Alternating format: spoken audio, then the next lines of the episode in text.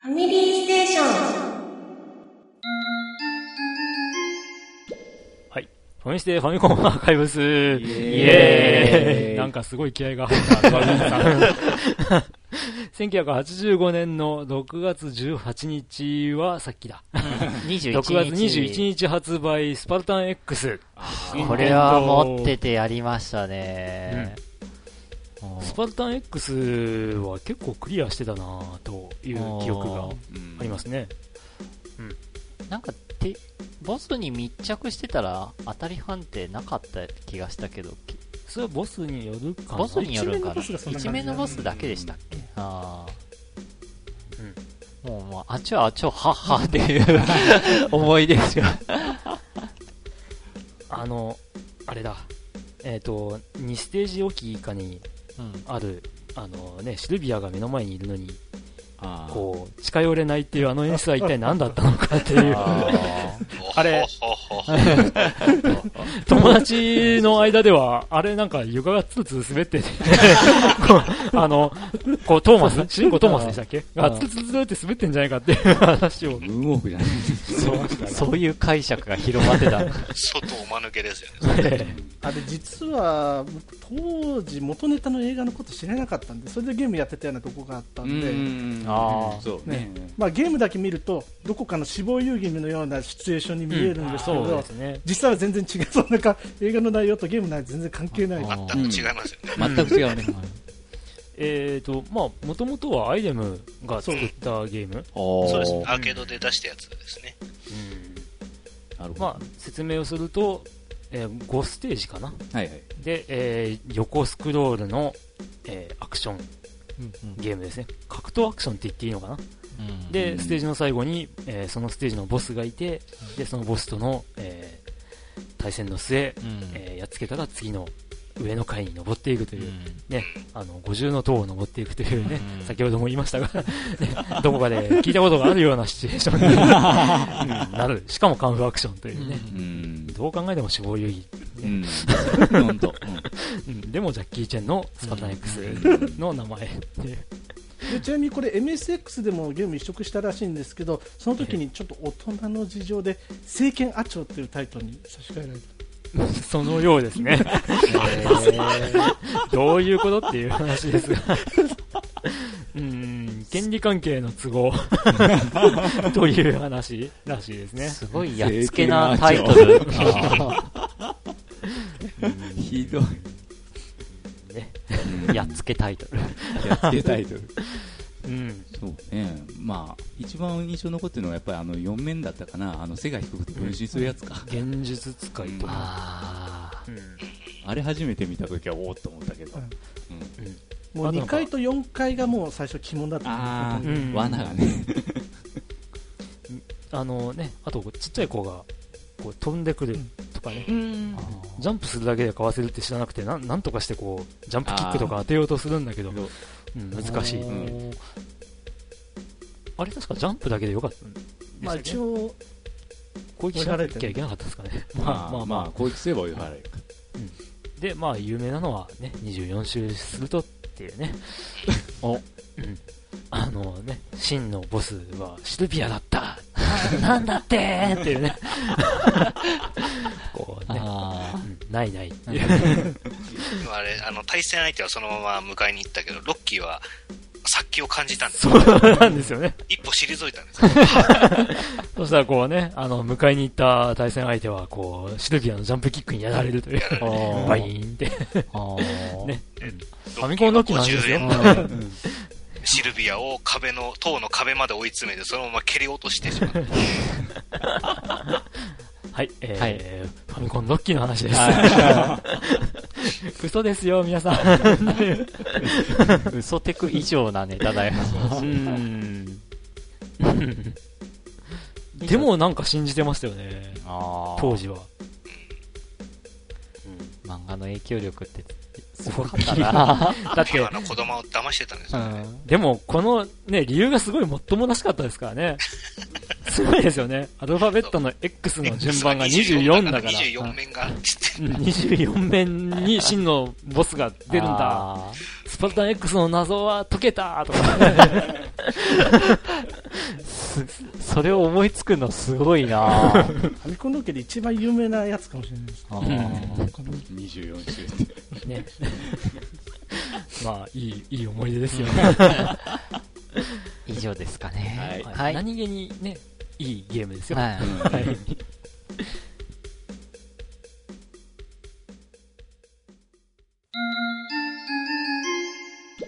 はい、ファミステファミコンアーカイブス、イエーイ !6 月21日発売、1985年、ハイパーオリンピック。あー、来たすごい、こんな時だったんだ。なんか意外だね。うん意外と早い。うんえーあの2つしかないあのボタン使って、ガーって3くっつつ。あ、3つでしたっけスタートボタンあスタートボタンあー専用コントローラー。あで青があってうん。こ、こす、うん爪立ててこすりでガーってやるっていう。いすげえ。こんな時期だったんだ。やーやっぱ、ネーミングはやっぱ、記憶、記憶に残るな、このハイパーオリンピックっていうう。ん元はアーケードのフィールドトラックスっていうおうタイトルでしたよね、あこれ、ね。が元、逆みたいですね。あ、えんトトララッックフィールドクフィールドト。ラックフィあールトドラッカーのフィーらしルいですドねそうですねはい。へえ。ランボタンとジャンプボタンうん。難しく、なんかボタン2つしかないくせに難しいっていう印象が、そのジャンプのタイミングとかそうですねうんかなうんのせいかな。昔、ピコマスマンがなんか言ってなかったっけハイパーオリンピックで、言ってましたうねん。ガーってやったらす、すさまじいタイム叩き出したとか世界記録をね、そうそう塗り替えるい今の世界記録を塗り替えたみたいなこと言ってる気がする。うん、よくね、あの、プラスチックの、こう、定規でバインバインってやって、あでーみたい、なあの、定規が折れると。やるときそういうことねは、鼻定規でやんなさいっていう。まあ、専用コントローラー前提でやるゲームのように言われてるんですけど普通のコントローラーでやろうとすると、3つのボタンが A ボタンと B ボタンと十字キーに割り当れてるすっごく押しづらい十字キーが連打ボタンに割り当れてる、ええー、そうでしたっけ、うんあーそれもひどいうん。ねで。地味に連射対策をしてたらしいんです連射あ機能ーへでもなぜかジョイボールは使えたというあーそうだ、確かにそうだ、そうだ。へえ。あ、本当だ。ジョイボールでは連射モードと通常モードの、 あ、中間にスイッチすることで連射機能が使用可能。中間何気にこれも裏技的なものだったのか。うんしかし。あうん。ジョイカード。懐かしいな、ジョイカードとか。うん。簡単に高記録が出せたとあ100メートルね、多分、金具定規とかね、ドーピングすれば多分7秒ぐらい出せますよ。 7秒前人未到の記録。走り幅跳びだと12メートルぐらい。ありえん画面外行っちゃうんですよ。すげえ。そりゃハイパーやわ。超人オリンピックで、デカスリートもびっくりで。隠しキャラとかいましたよね、なんかね。あ、ああったよあ、ねあの、UFO うに、ん。やり投げで真上に投げると、あー90度で投げると UFO が落ちてくる。えー、えー、幅跳びでぴったりゾロ目出すと、はいはい。砂場からモグラが出てくる。モグラが出てくるへー。芸が細かいですね、昔にしては。かまあ、隠し要素ぐらいしか遊べるところがなかったかもしれない。あーうん。本当にただ連打とかそういうまあものを競う、あーほんとシンプルですからね。うん連打タイミング。うんあとハイパーオリンピックといえば幻のバカ殿様バージョンがあったあということであ、はいはいはい。ああ。これ非売品だと思ってたら販売してたんですねへえ。あ、本当だ。ウィキペディアによると、ね、選手キャラクターをバカ殿に変更してラウンドセレクト機能のついたバカ殿バージョンが制作された。が、視聴者からの反響が大きかったため、限定品として一般市販もされていた。へーまあ、すこげのえバカ殿バージョンを8時だよ全員集合でそれが元らしいですよ。でもよく作ったね。あうん。気合入ってんな、コナミ。ちなみにこれはラウンドセレクトができるといううん。行きましたね。はい。はいい以上でいいですかあはい。はい。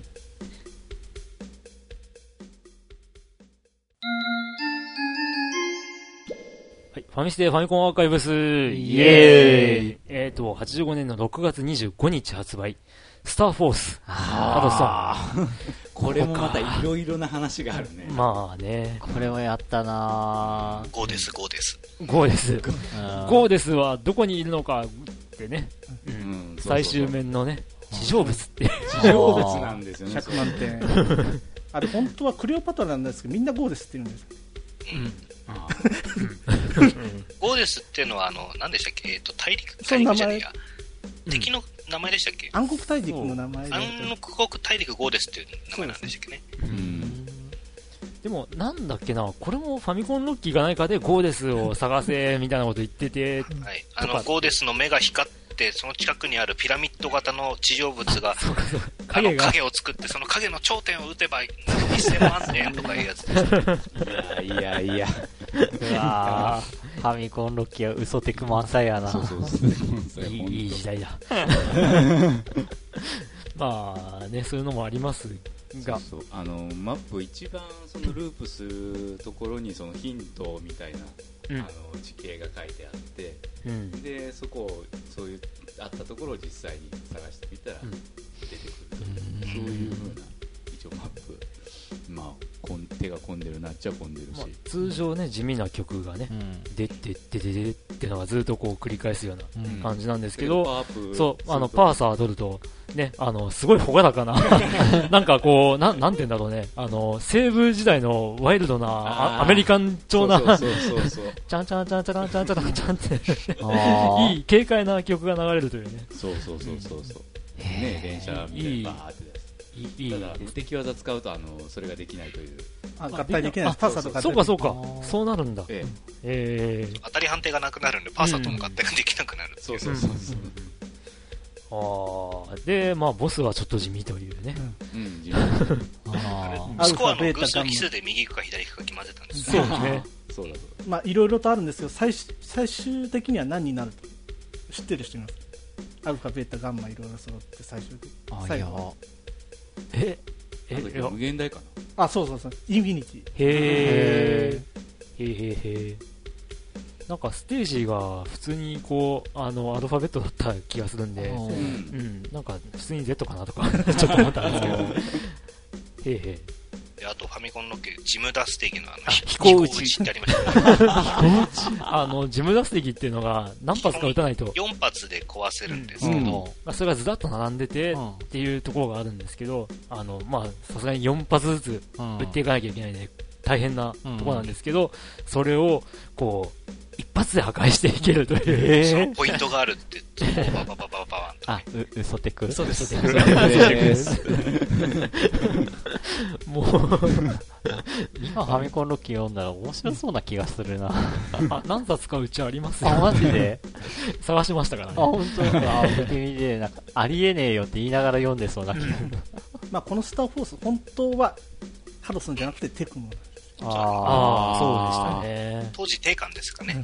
うんあーそうそうそうそうそうはいはいはい。うん。でねア、ーケード版もバーチャルコースモードで今うんうん。あ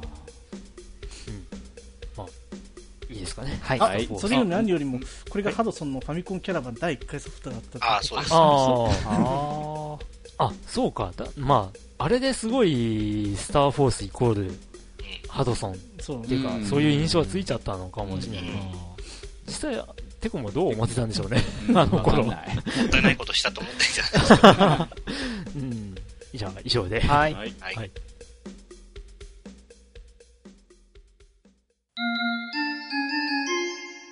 ファミステファミコンアーカイブズ、イエーイはい、えー、85年のはい。 6月28日発売、エレベーターアクション。あータイトルこういうゲームじゃないですか、この時期かうでも、ちょっとプレイした記憶しか残ってないんですよね。うんあ、あ、僕はまあ、あの、友達がよく好きで、うん。こう、家にね、しょっちゅう持ってきてましたが。あーうん。まあ、あの、ね、最初に、こう、なん、なんつうの、ステージの最初の、こう、演出がうん。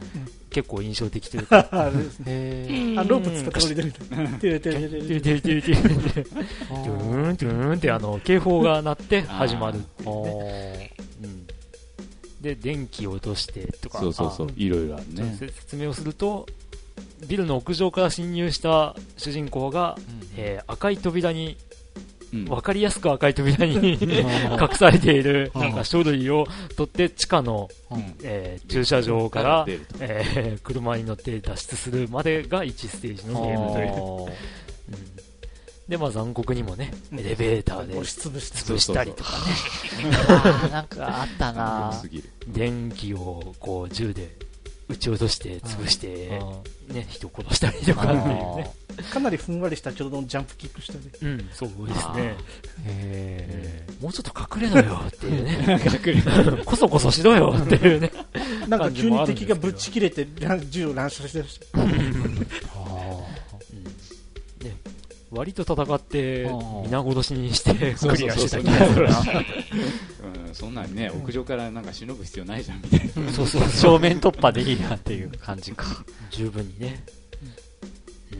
エレベーターアクション面白いんですけど何が一面クリアするのも難しいんですうん。う。うんんワナさんは何かありますかエレベーターアクションのあの、これ自体はやっぱり印象すごく薄いんですけど、うんえその、後にアーケードで続編リベンジだっけなタイトルがリターンズだったと思うリターンズでしたっけ、はいあれは結構やりましたね。ああえ。おそそんなの出てたんですねうんキャラクターが何人かいて、うんうん、で結構 なんか映画よくどこかで見たような映画チックなこうステージだったりとかあーアクション映画チックな感じだったりあ結構面白かったですよそねれは海上油田とかあ、いいあそうですねありますね。 えーえー、ね、もともとの、こう、エレベーターアクションは、地味にこう、うん建物のみって感じでしたが、でそのリターンズに関しては、ハイビル、空港、高層ビル、都市地下街で海上油田、敵本拠。すげえ。うわあー赤い扉に入らないと先に進めないああそういうことか無視してゴールに行くと戻されちゃううんうん。うん機密文書もね、そんな1枚 だけ色が違うという、ね、わかりやすいところに置くなよと。あおかしいよねこれ探させるっていうのももあれば意外とこう複雑なルールになってあでもそうなると不評を買うかな、あのランダムでねうん振り分けられたりするとまあ、この頃はやっぱ分かりやすさが、ーううんんねそうあのゲームのとしてはポイント高かったのかなうんうんまあそんな感じですかはいはいはい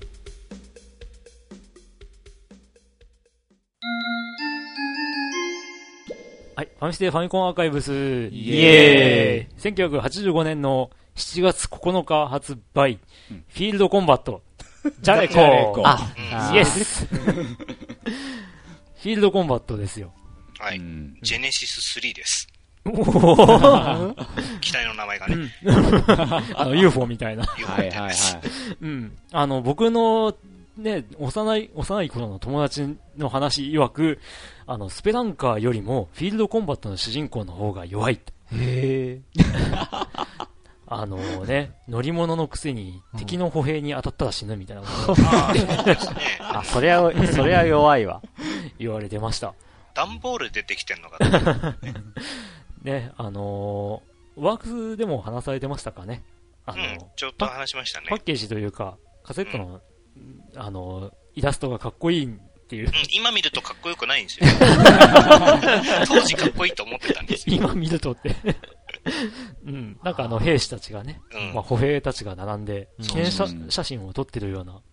感じなんですけどね。で、そのえ絵の横に、こう、ちらっと写ってるのが 本、あ、映ってんですか映ってましたかね写ってますね、確か。右側だかに。ちらっとえー、ちょっと探してみよう。あのね、最近僕がね、あの、あれですよ、バーチャルコンソールで買ったんですよ。あの、カセット探しに行くのめんどくさかった。 あーあ、本当だ。こなんかちょっれ、と建物っぽく見えますけど、それ、あの、自分の僕あ機体の、ですシェからルターか何かと思ってました。 これが乗り物だったん乗でりす物なだねのそうですねねこれ確かにうんおよそそうは見えませんけども。うん。これでもこれ本当懐かしいなゲームはプレイしたことないんですけどカセットのラベルは見たこ記憶あります うん昔はね、結構簡単にクリアしてってた覚えがあったんですけど、その最近バーチャルコンソールで買ってやってみたら、まあ難しい。あらうんうん。やっぱ最後のねその4つの砲台っていうのが結構いやらしいんだよねああ、そうですね。僕、ヘリが嫌いですよ。ヘヘリにはヘリ普通に倒せなういです、んうんつえーヘリつえーとりあえずキャッチしとこうかみたいな。キャプチャーして自分のね、あの、自軍の兵士にできるのがね、面白いですね。そうそうヘリはキャプチャーできないから一応持ってるんですえあでそう最初からできなかったですかはねい、あできてた気がするんだけど、できなかったかな。ヘリはできなかったんじゃないかな。あーまあ、ね、でも、こう、なんというか、あの、時期がね、横に攻撃できないっっていうのもあって、あ ーえらい難しい。うんうんあそうそう、ん一気で竹槍持ってる状態あとーかそうそうですねそんな感じ。ズバリですね。やっぱ、やっぱ最弱かな。せめてキャプチャーした仲間がもうちょっと使えたらうん。楽しいゲームになったから確かに弱い全然使えないうん使えないです確かにうん。えー、というね。はい。うんで、BGM がね、うんあのワルキューレの機アルキューレの機構。うーんうんいや、でも印象深いですよ。うん。あ、いや、ごめんね。俺やったことないから、ちょっと、もううなずくわ。なんか知り合いの人が持ってたなっていうえー、え確かこれも2本持ってたかー、。2本。あーうん。つうか、今、あ、ね呼び出せるんか。今僕があの、Wii をつけていたので、 実は見れるというね。ウィー。い、今見てどうするって感じだけど。そうだねはい。んと、思い出話はいいですかはいい何気いにいいの実はこのゲームは全6面らしいですねちなみに6名あ、 6面で一緒。周らしいあえー、まあ、まあ、ルループものループも戻っちゃうループも倒すような、ああの、マーカーだな。ああ、確かに。うん。うん。でもキャプチャーするにはあれでうん。合わせて、キャプチャービーム。おーうん。なんか、キャプチャーっていうか、UFO に連れ去られてる兵隊って感じもする。アブダクこテれィミューティレーション的な。 キャトルミューティレーション。通去っていくやつあ、それでこういう形なのかな。そうかも。 あ、UFO 形ええ。 当時、なんかそういううん。のがあったかもしんない。あ UFO 特番とか、あ。あ、八尾伊集院スペシャルとか ね、語られたのかもしん ない。あ、すいません。今、これも撮ってたんで、これ使います。かいや、でも冗談抜きでもしかしたらそうなのかもしれないもしんないですね。。モチーフは へえ、なるほどな。 20年以上経って初めて。初めて。うん、だってウィキペディアとかでもさ、UFO のような形をしているぐらいしか説明されてないし。うん。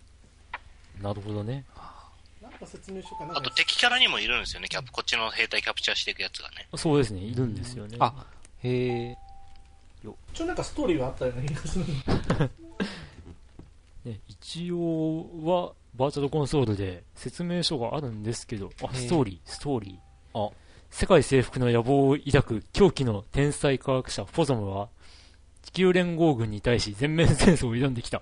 フォゾムはコードネーム、ニップと呼ばれる洗脳装置をディオロフ、ん に搭載し、えー世界各地の連邦軍兵士を次々に洗脳していった。ほう。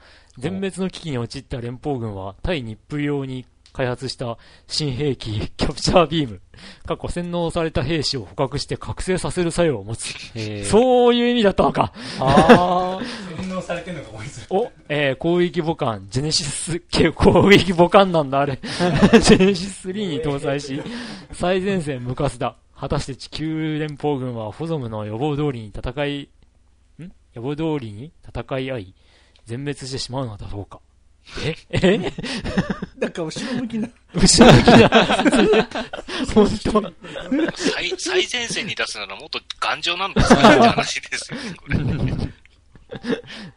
えー、え あー、いやいやいや。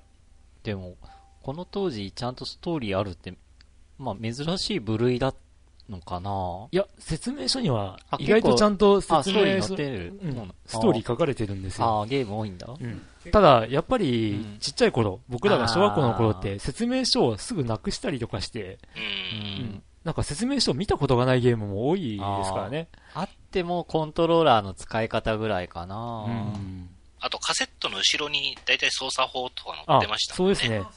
えっ、と、ジャレコは特に書いてましたね。うん、ジャレコは、あの、ちょっとしたストーリーも書いてましたから、ジャレコは。そうですね。カセットの裏っていうのはけカセットケースの裏ってことでいすかやパッケージのカセカッセトのット自カー体トリッジ自体の。の裏っ側。裏えーあの、なんすかね。えっ、と、などこんかかねえか実な。物ありますどっかねえかな。ちょっと探してきました。はいあ裏そういうのあるって見たことないな結構もう後期のファミコンソフトだと、あの、後ろは、あの、注意書きみたいなうんだけですけど、初期の頃って結構いろいろ書いてましたあね。本当あそうなんですねいやジャレコは特にそうですよ。へえじゃれっこああいや知らなかった見た記憶がよきあるあんまりないけど確かにそんな感じでコナミじゃない、ナムコか。ナムコも結構書いてますよね。あーナムコはなんかストーリーが遊び方ああ、そんな感じです。あー今そんな感じ九段のフォーメーション Z あもーなんかストーリーを交えつつ、えっ、と、攻撃ボタンで、かっこ A ボタンとか。えー普通はこうですこんな書き方普通はこれだようんねそうそうそう普通はこれあ、へえ、でもこれ、いいアイディアだと思う。うん説明書なくしても大丈夫ですから、ね。大丈夫っていうう。んでも、あんまり流行らなかったという。 うんうん。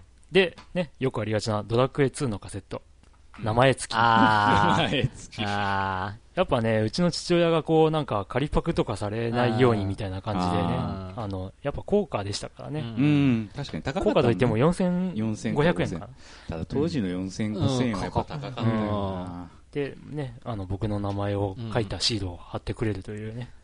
そう考えると、スペースインベーダー、まあ喫茶店とか、ゲーセンにあった頃、ワンゲーム100円って、あれも当時かの価格からしたら、結構な金額だったのかな。うんワンプレイ100円って。そうね今のか貨幣価値と比べたら。あ、あ、チャンピオンシップロードランナーだっあー、これ、た。何気に持って買きったてしょんぼりチしたという。ャンピオンシップロードランナーでしたよ。黄色いカセットだったなあ本当しっかり名前が書いてある。白いカートリッジにね。いや、白かったです。ちゃんとしてもらう白です普よ。通のロードランナーが黄色そいうそうはいねうんねんえちゃんちゃんと箱ごと買いましたよ。新い品やで。それはわかるけどうだけどあれみたいなうん、そうそう、あれ黄色じゃないみたいな。